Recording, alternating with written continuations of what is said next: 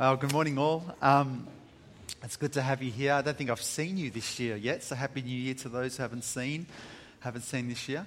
Um, it's good to have you here. It's good to see you. We come to a place of worship. We come to a place where we want to honour Jesus Christ. Um, really, at the end of the day, if we can strip everything back, what we do as a church, and if we can strip it all back and show you the heart of what we really want to show you, and that's Jesus Christ. And if this morning you see or have a glimpse of who he is more, that excites me to think that you could have a glimpse of who he is, because I believe a glimpse is enough to capture your heart, you know, of who the Lord Jesus Christ is. And when we sang a song now, we sang a song, I Surrender All. Surrender is a really fascinating word. When you think of the word surrender, you know, because what is surrender? Surrender something you did yesterday? Is surrender something that we do in the future? You know, really, when you think about it, you don't say, oh, I'm so excited, I'm a Christian, I surrendered last week, you know. You don't say that, do you? Or, you know, I surrendered two years ago, I surrendered yesterday. You don't say that, really. It means kind of not much. But when we say today, today we surrender, you know. Because even we don't say, oh, you know what, next week, whoo, I'm going to surrender next week. You don't say that, do you? It's odd to say I'm going to surrender next week. And it's extraordinary, because what God's doing in our hearts is something that is taking us from a place where we didn't even know God. And many, and many of us know that experience. We didn't even know God. And there, there perhaps some in this room that will be honest enough to say that's the situation now. Don't even know God. To a place where you know him, and then you come to a place where he becomes your life. A place of surrender. That's extraordinary. That God does that in our lives. And he makes himself more and more known to us to the point where we we have nowhere to go, because we know that he has the words of eternal life. It becomes more and more clear in our lives that the world has nothing to offer. The world has nothing to offer. It surely presents like it has a lot to offer. It has a lot of things that it presents to us, but really it's empty. And we become clearer and clearer in the understanding of that. And that really is an exciting thing for Christians. It's extraordinary that God has actually worked that in our hearts. What's also extraordinary, what I see, is, is how God works his love in our hearts. Love is a very powerful thing, like surrender. It's quite a powerful thing. We don't say, oh, I loved you, you know, and we don't say, look, I'll, I'll love you. So love is a very powerful thing that happens in the present. And God is working that in our hearts. He works that in our hearts today. And if we don't love today, that's our struggle, that's our battle, and we need to work through that today. Um, I pray that you get a glimpse of Jesus this morning, you get a glimpse of his, uh, who he is or what he's calling us to be um, as we as we listen to the word of God um, this morning.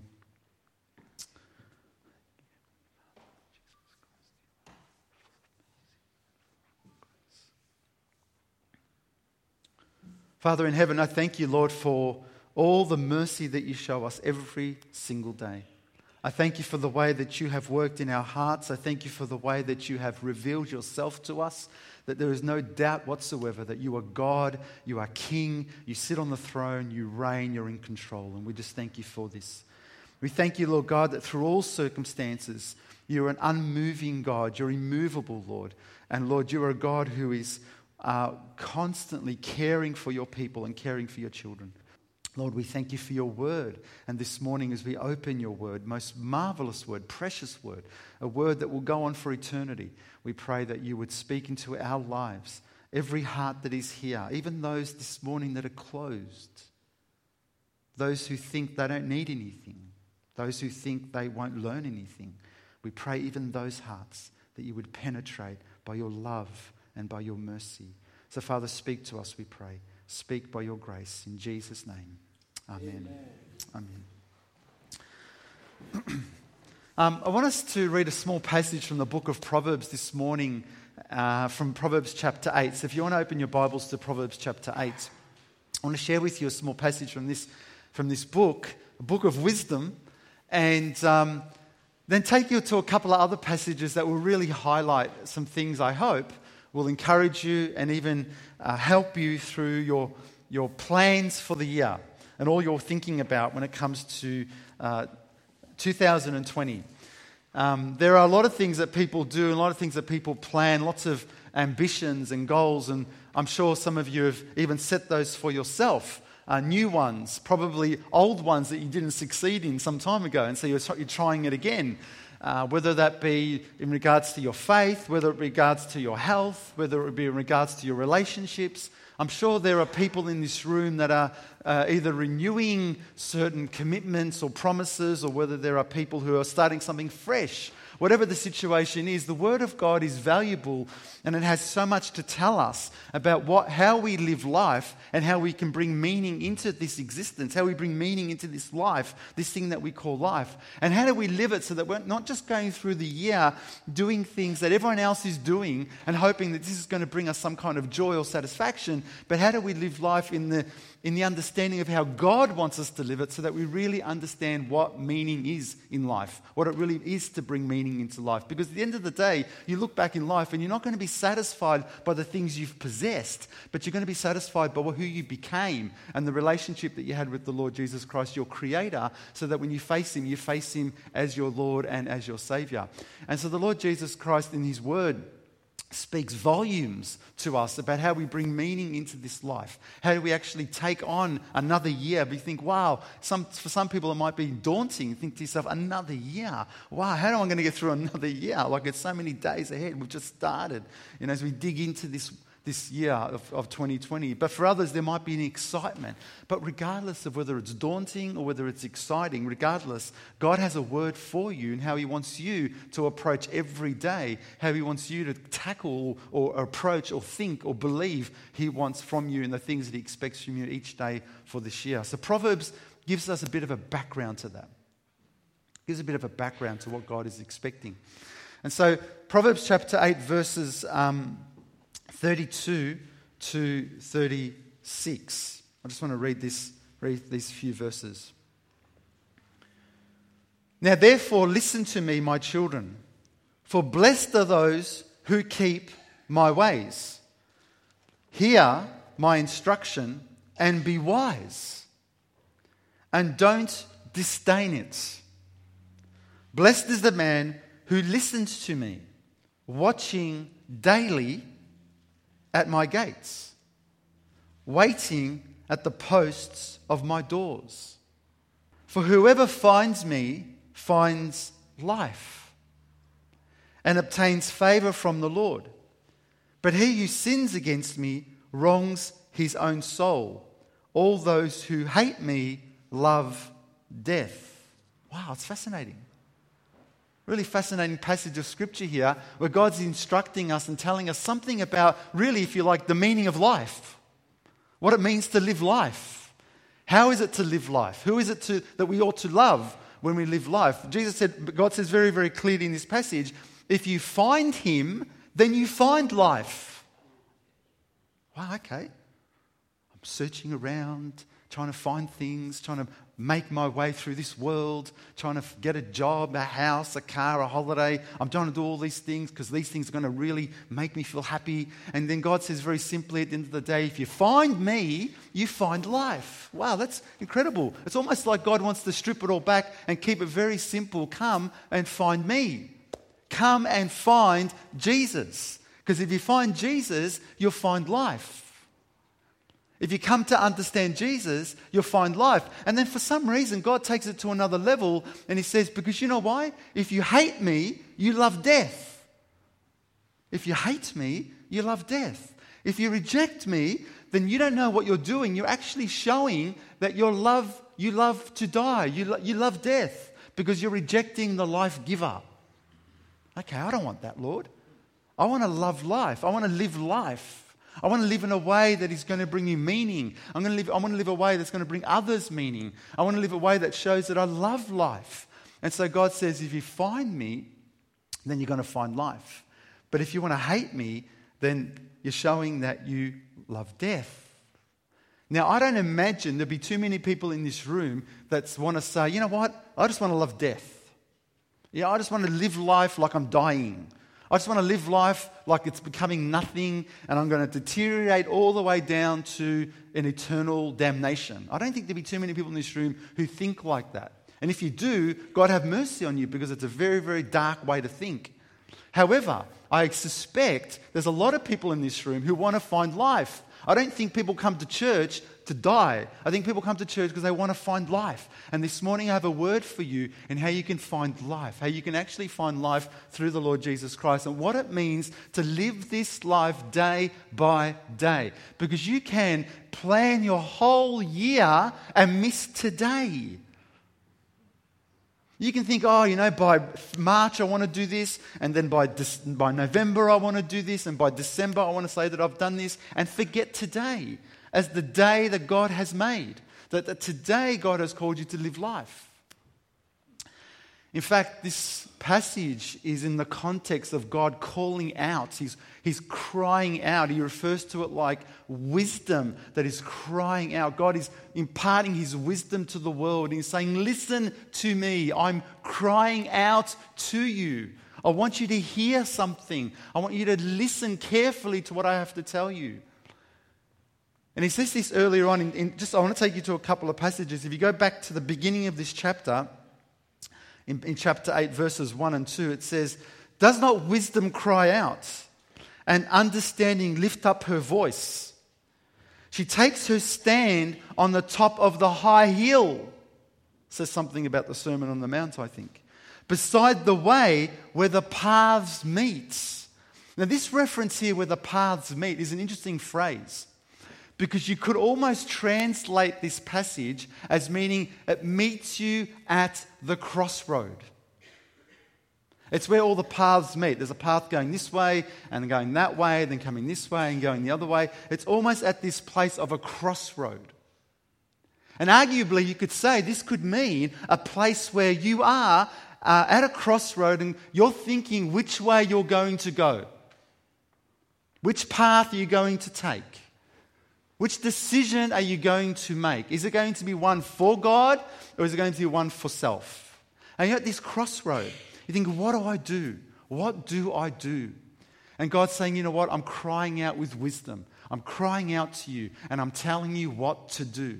I'm asking you to choose life. I'm asking you to find me because in finding me you find life. I'm asking you not to hate me because in doing that you love death and you're going down a path that's going to destroy you. So at this crossroad this morning, I'm telling you, I'm asking you this morning at this crossroad, which path will you take? You're going to make a decision as to the path that you're going to take. And the path that you take starts with every step that you make. The step that you first make is today, the step that decides to follow the way of Jesus. Not just through an acknowledgement, not just through the words that we speak, but through every day of our lives. Because God knows, God knows that this is better than anything you're going to accumulate this year. Did you know that? Everything that you're going to gain and that you're going to possess this year, that you're going to have this year, cannot be, can never be compared with what God has for those who love Him and who choose to follow Him and obey Him every day of their lives. Look at verse ten and eleven.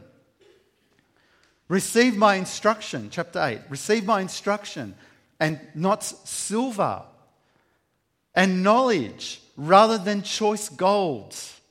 For wisdom is better than rubies and all the things that one may desire cannot be compared with her. Because God knows that. God's saying, I'm crying out to you. You're at a crossroads. You need to make a decision. I'm telling you, everything you desire, everything that you want in life, everything that you think is going to make you happy cannot be compared with the wisdom that I want to give you. And this wisdom I want to give you is a wisdom that you choose to walk day by day in the path and in the steps of the Lord Jesus Christ. So let's stop our our our. wishful thinking and let's start thinking to ourselves, what is it, God, that really really matters at the end of the day? When it's all stripped back, when it's all stripped back what does it really matter? What is what are you actually really really calling me to? And God's calling us to find Him so that we can find life. The Bible calls us, brothers and sisters, the Bible calls us to live and act daily. Surrender is daily. Love is daily. Mercy is daily. We don't live in how we used to be. We don't think, I'll wait until I become. It is daily. God has called us to do this. God is calling us to act daily. In fact, I believe this is the whole life of the Christian. We are daily experiencing and pursuing the things of God. That's why the Bible says here in chapter eight, what we read in verse thirty-four, he says, "Blessed is the man who listens to me, watching what? Daily at my gates."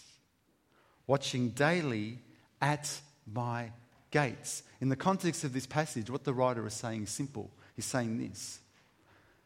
Someone who's watching daily at his gates is someone who's ready and waiting to receive what God has to give him daily.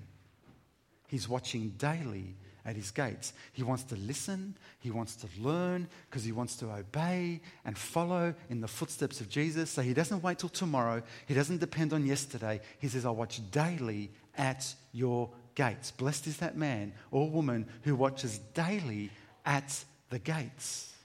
It's a daily experience. You're experiencing Jesus daily and you're pursuing him daily because you're knowing God wants to give more and more and more to you, because this is far greater than any silver, any gold, any ruby could give you, because this is the things of the Lord.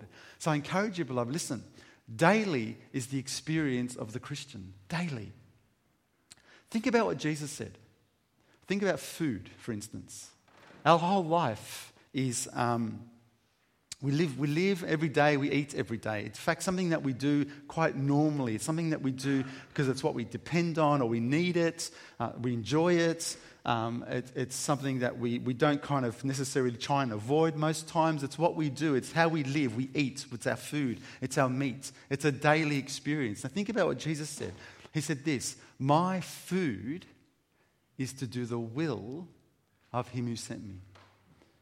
Because he knew, he understood that everything about life was to daily do what the Father asked him to do. You don't think to yourself, you know what, unless you're fasting, you don't think to yourself, "Ah, oh, don't worry about food today." You don't think like that, because it's everything that we do every day. It's a thing that keeps us going. It's our existence. It's what sustains us. And Jesus said very clearly, "My food daily, what I do daily, is to do the will of him who sent me." This is the experience of the Christian. It's an experience. It brings meaning. It allows us to know God as God wants to be known. What we do is what we do every day for the Lord. Without it, all we're doing is we're not, all we're doing is looking for something else and hoping something else makes sense in life. That's the extraordinary experience of walking into a bookstore the other day, and they had books designed to somehow bring meaning to life where people didn't want God for that meaning, you know. So you had, for example, a book called The Replacement of Religion. Because what they're trying to do, and it makes sense, I understand what they're trying to do. What they're trying to do is they're trying to find the empty, uh, they're trying to fulfill something in their life without God. Now, how do you do that? You've got to try and find something else to do that with. You've got to try and find something. So philosophers come on board to try and give you reason and rationale to living without God. So the replacement of religion makes sense. Let's keep the values of religion, but let's toss God out. Makes sense if you weren't a Christian. But at the end of the day, what they're doing is they're stripping themselves of the very essence of life. In fact, what was really fascinating, I'll tell you a story. I was, as I was in this bookstore, I, I, this man came very excited next to me. He was very excited. He was asking the owner of the bookstore about a certain book. And he was like this extraordinary excitement in him about a self-help book that he was looking for. And um, he'd, he'd referred to coming to a bit of an awakening in life. And he's standing right next to me thinking, what do I do? He's just here. So I thought, you know, I, I've got to ask him. I've got to ask him, what's his interest? Why is he so fascinated with this, this, this experience that he's having, you know? So I said to him, I said, oh, look, can I just ask you, what's... What's your interest? Like, why are you so fascinated with this experience? And he, he went on to tell me how he had come to this realization. Listen to this. He'd come to this realization that all of a sudden he realized that nothing existed in him. He goes, not empty. No, I'm not empty, but there's nothing. And it was amazing. Thinking, what are you talking about? Where, what do you even, where does that even come from? Well, what sense does it even make that nothing exists within you? But I've walked away understanding something more and more, that people are looking, people are searching, people are hungry, and they're trying to find ways other than God to bring meaning into their life. They're trying to find ways. Everywhere you search, everywhere you look, and yet God is very, God is very simple. He strips it all back. He says, you find me and you find life. God is, Jesus tells us that his food was to do the will of his Father. And that we know, and Jesus said it again, we know that we don't live by bread alone, do we? But we live by every word that proceeds from the mouth of God. This is our daily experience. This is the life that God has called us to, that we live day by day in the things of the Lord. Now, if you're drifting in and out of fellowship, if you're drifting in and out of commitment, then I'm telling you this morning, it has to change. The experience that you and I need to have day by day is an experience that is lived out specifically for the Lord every day, the day the Lord has given you. Now, the Bible talks not a lot about daily. It's interesting. It talks a lot about other things, and it talks a bit about uh, how to live um, um, day by day. But it got me thinking about, Lord, if I've got all these plans for the year, what is it that you want me to do every day of my life? Where does the Bible talk daily about the expectations of the Christian? And in fact, there isn't a lot of times in the Bible where God calls us to do something on a daily basis, although it's everywhere. We know it's everywhere. But where specifically does it talk about this thing about doing something daily? And I want to share with you some of those passages. I want to share with you where God specifically says, you know what? Today is today. I want you to do this. Today is today. I want you to do that. And it's remarkable passages that actually allow us to think a little bit about what God is calling us to do and what God is expecting from us to do every single day, from the mouth of God, every single day of our lives. Now, we know the Bible says, for example, that we are to redeem the time. That's good. We redeem the time because we need to make sure that time is not wasted, but time is spent knowing that we're honoring God in everything that we do. But more specifically, what is God calling you? What is calling me every day of our lives to do? Now, we know the Bible says that God loads us daily with benefits. That's great. It's fantastic. God's promised to us that every day he's ready to pour out his benefits. He loads us daily with his benefits. We know that. We know that God, for example, is a very present help in time of trouble. We know daily God is going to be there if we call out to him. That's fantastic. We know that he'll do that. We know that daily he looks after the birds and he looks after the lilies. So there's not a single day that's out of the care and the sight of the Lord. He will look and he will provide and he will give what is needed every single day. And now he says to us, and this is what I want from you daily.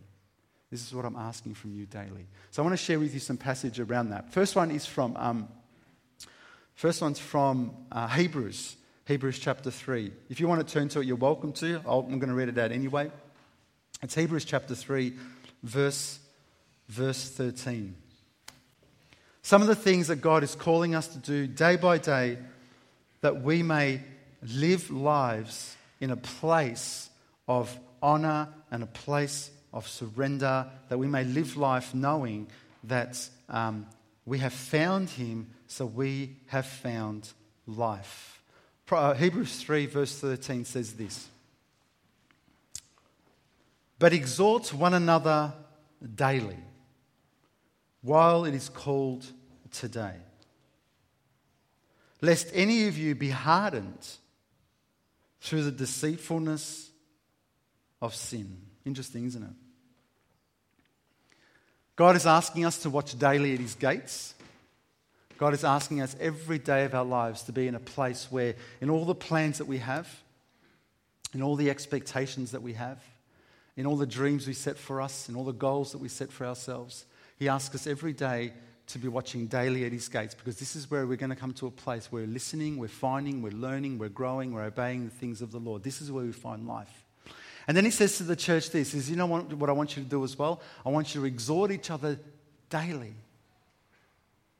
I want you to care for each other daily. I I want you to be so concerned with someone else in the body of Christ on a daily basis, because God knows that every day is so significant that this is the day that can strengthen them, and this is the day that something else may capture them, called sin, or the Bible refers to it as the deceitfulness of sin. He says, and because of this, while it's today, and while you have this day that you have to redeem, while you have this day, God says, I want you to do something for the church. I want you to exhort or encourage or urge each person daily. Why? Lest they be hardened through the deceitfulness of sin. Lest, and that word harden is quite interesting because it refers to an inflexibility. It refers to a drying out. Do you know something that dries out? What happens to it? It cracks, it easily cracks. Something that used to be like a twig that was on a tree. That's at the, while it's on the tree, it's quite tender, and you can kind of bend it a little bit, or even a lot. And if it happens to come off the tree and it sits there for a while, what happens? It goes all inflexible, it dries out, and it cracks a lot more easily.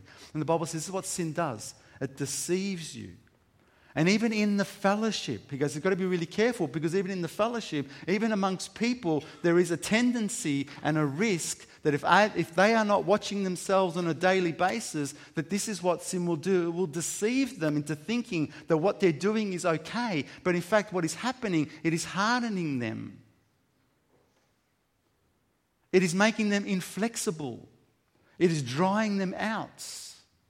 And so as a church, he says, you know what, you need to do this. You need to exhort or encourage or urge on a daily basis, lest someone through sin's deceitfulness will become like this. And that word deceitfulness is one of being um, tricked into something, being convinced into something, just like Eve was, being convinced that something you will do will be okay. That something that you will do won't be too bad. That something you will do feels right or feels okay, but in fact what it's doing, it's drying you out spiritually. It's not quite the will of God. It's outside the things of God. It's done with hearts that are selfish or, or hearts that are self-centered. And so what's happening is it's drying you out spiritually. And God's saying, you know what, you need to be careful of this, because even one step this way or one step that way could be on the road to something that's going to destroy you. And the Bible says you need to exhort each other daily. Now listen, how different is that to walking around judging each other daily? How different is that to walking around uh, pointing the finger at each other daily? How different is that to walking around thinking to ourselves, you know what, um, finding out about something and being um, almost pleased that you found out. No, mercy triumphs judgment. And the beauty of the Christian life is this, that we make righteous judgment, but we exhort each other daily because we care for the body of Christ. And this year, beloved, one thing, my desire, one thing would be, is that the body of Christ continually and consciously and intentionally is looking for ways that we can exhort one another and encourage one another and urge one another to be doing the things of God, because we care for the spiritual well-being of each other, because we know what sin can do to a man or to a woman's soul. We don't do it with a heart or intent to expose. We do it with a heart and intent to restore. How beautiful is that? And the enemy comes to try and penetrate that. Tries to find a little hole. Oh, there's a bit of gossip going on there. There's a bit of rumor going on here. He tries to find ways to get in. But the Bible says, no, exhort one another daily while it's called today, as someone be hardened through the deceitfulness of sin. That's to be done on a daily basis.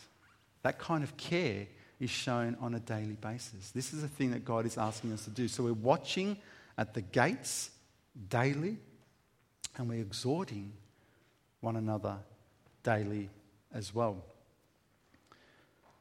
I believe, beloved, we can become a place, we can become a place that can still operate as a church, even if people are being hardened through the deceitfulness of sin. We can become a place that can operate as a church, but we're not going to be much of an effective church. That's not what life is. Life is living by the ways of the Lord and keeping ourselves in the way of the Lord. This is where the life of the church really happens. And so we're looking for ways to exhort. We're looking for ways to protect. We're looking for ways to guard so that the Lord Jesus Christ may continue to work and have his way in and through all of us. That's the power of the Lord. The next one I want to share with you, there's only two more I want to share with you. The next one I want to share with you is Acts chapter, um, Acts chapter two. And some of you would be familiar with this passage where God has called us to watch daily at his gates. God is asking us to exhort one another daily while it's called today, because there is the trick of sin that wants to seek out those who are susceptible and who will, who will, who will give in to those sorts of things. In Acts chapter two, the Bible tells us that the church was doing something on a daily basis. They were doing something every day. And it's a really beautiful verse, because I think it's always good for us as a church to come back and to listen to what the church was doing very early on. And it says, and they continued daily with one accord in the temple. And they were breaking bread from house to house. And they ate their food with gladness and simplicity of heart. They were praising God and having favor with all the people. And the, and the Lord added to the church daily those who were being saved. I love this passage because it tells me something of our responsibility every day and who we are and who we are part of every day of our lives. You see, what the church did was quite unique. It was quite special.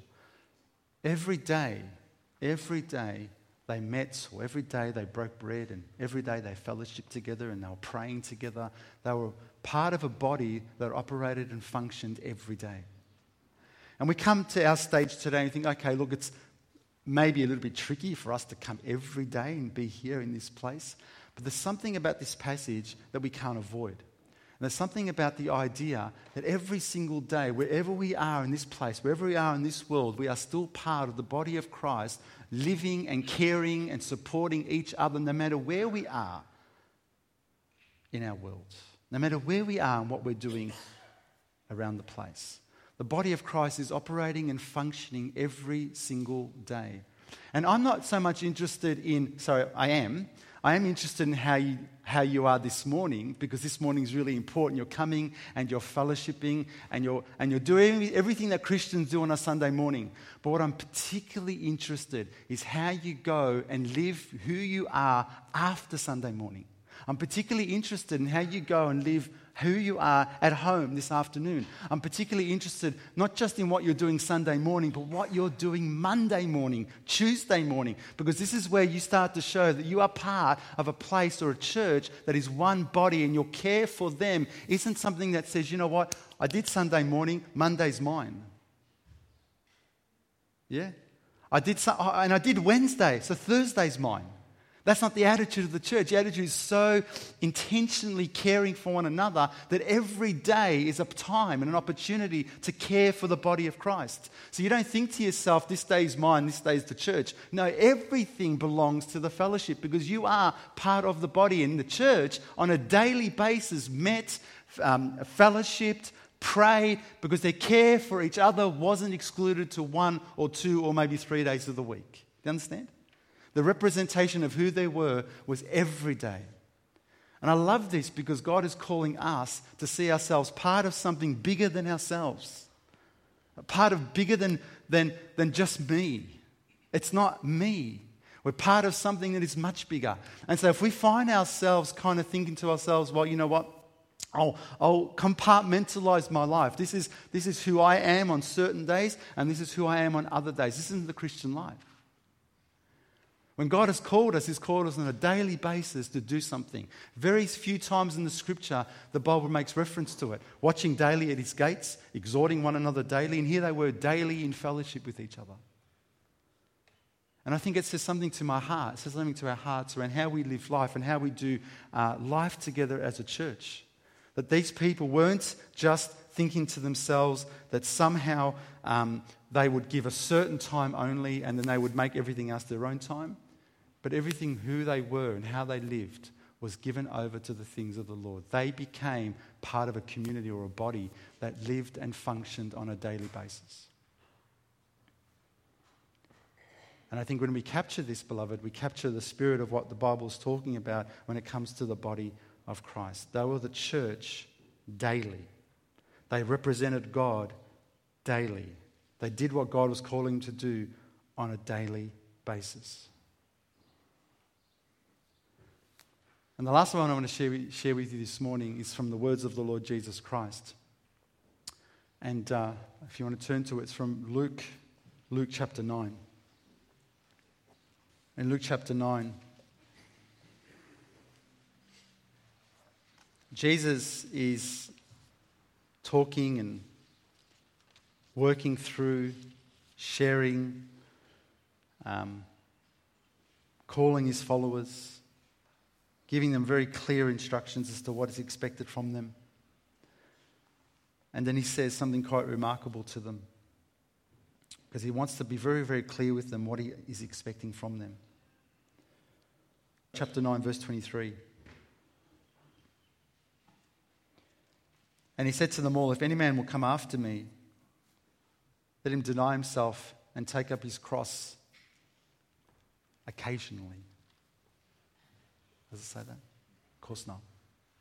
So the, the very fact that we find that humorous is, is interesting, you know, um, because is it our is it our practice? Yeah, is it our practice? So Jesus said um, that we ought to take up our cross daily and follow me. Here is, from the words of Jesus, what he wants us to do on a daily basis. We've heard in Proverbs it says, "Watch at his gates daily." We've been instructed to exhort one another daily. The church met daily. And now very, from the words of Jesus, he says, you know what? This day, today, what I need you to do is this. If you want to follow me, you need to take up your cross and you need to follow me daily. It would be humorous. It would be wrong for Jesus to have said occasionally. It would be wrong if it would be humorous for him to have said sometimes or uh, only up to a certain time of your walk or in the future. But he says, no, what? If you want to take what you're doing seriously, if you want to truly find life, if you want to find me and find life, that what you've got to do on a daily basis, you need to do this thing I call taking up your cross, my cross, and following me. Not when it's convenient, not when things are easy, not when you feel like it. But if you're being called to follow me, and you decide to follow me, then every single day is going to be a day where you take up your cross and follow me. Now, we know that taking up your cross is very simply is where you're giving up your whole life for the purpose of God. You are prepared to come to a place of death so that you can live for Jesus. Whenever self gets in the way of this, you're saying, no, you're dying to this so that you can live for Jesus. That everything that wants to challenge this is, is crushed or denied because you want to follow Jesus. And so Jesus is saying very clearly, you want to follow me? You need to take up your cross daily and follow me. Because I believe there's at least a couple of reasons why he says that you need to do this daily, because every day is a day that is worthy of you representing God as God ought to be represented. Can you imagine a Christian who decides that he doesn't want to take up his cross daily? What's he representing? He's representing himself. The truth of God is not worthy of that. The truth of God can't be worthy of that. And the other reason I believe Jesus says you need to take up your cross daily and follow me, because the Christian life cannot be lived out unless we decide to come to the end of ourselves. Unless we decide, you know what, it's not about me, it's about God. When I want to do something and it goes against the things of God, that must come to the end. I must come to the end of this, because I cannot live out the things of God unless I take up my cross daily. Again, not when it's convenient, not when it's easy to be done, but particularly when it's not convenient and particularly when it's not easy to be done. This is the time that I say to myself, you know what? I need to come to the end of myself, because God has called me to do this because he is worthy of it, and I can't live the life unless I do it. So Jesus says this, you want to follow me? It has to be done daily. You want to walk in my ways? Then it has to be done daily. Now, the temptation is to say to ourselves, well, you know what, maybe when I'm feeling better, when things are getting better, uh, when I understand things better, when quite clearly God's saying, no, it's got to be done daily. It's no surprise the Apostle Paul said in First Corinthians that he died daily. It's no surprise. Because all he was doing was he was walking in the footsteps of the Lord Jesus Christ. He was making a decision that he wouldn't live for himself, but he would live for Jesus Christ every day. Think about all the reasons that go through our minds that would try and justify in our hearts and minds why we would not do these things every day, but we would do them just some days. Think about all the reasons that would justify um, not forgiving daily.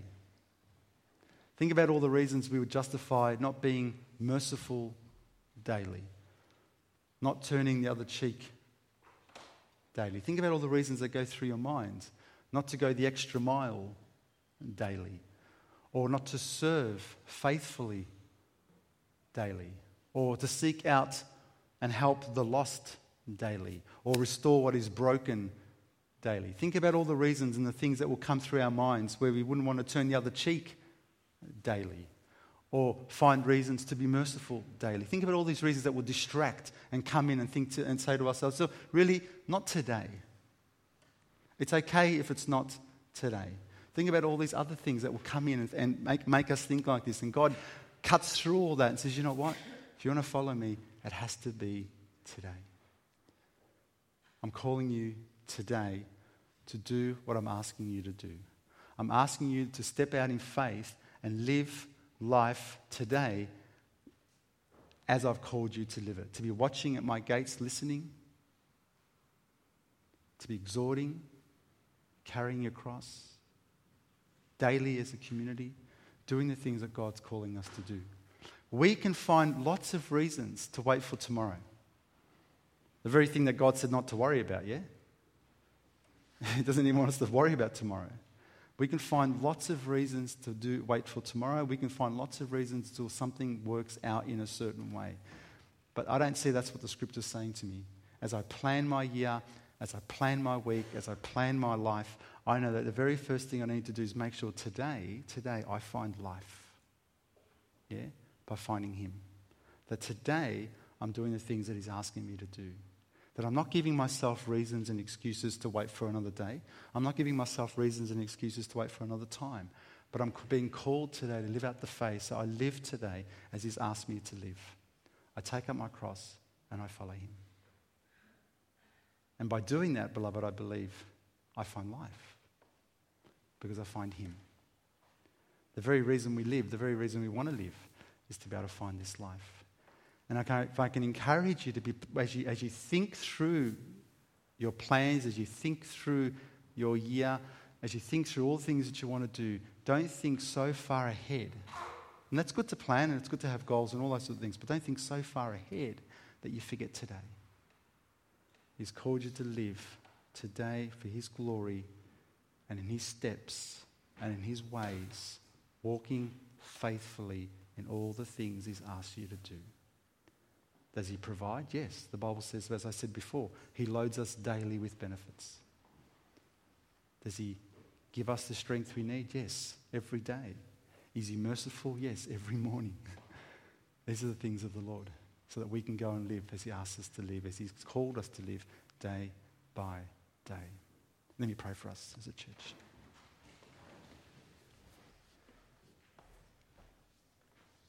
Father in heaven, I want to thank you, Lord, for your mercy that is new every morning. I want to thank you, Lord God, that you have called us not to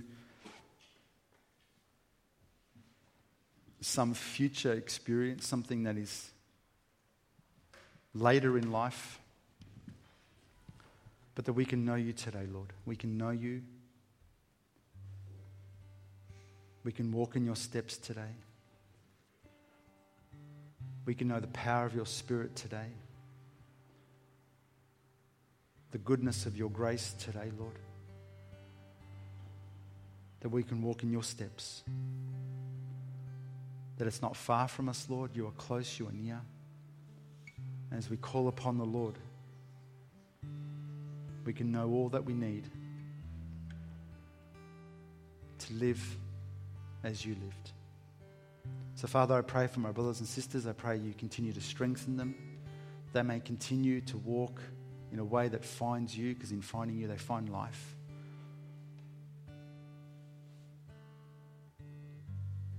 They continue to resist and reject the temptations that things aren't well enough to be able to do this. And they may find themselves in the presence of the Lord. So we pray your blessing on them with strength and with mercy. In Jesus' name.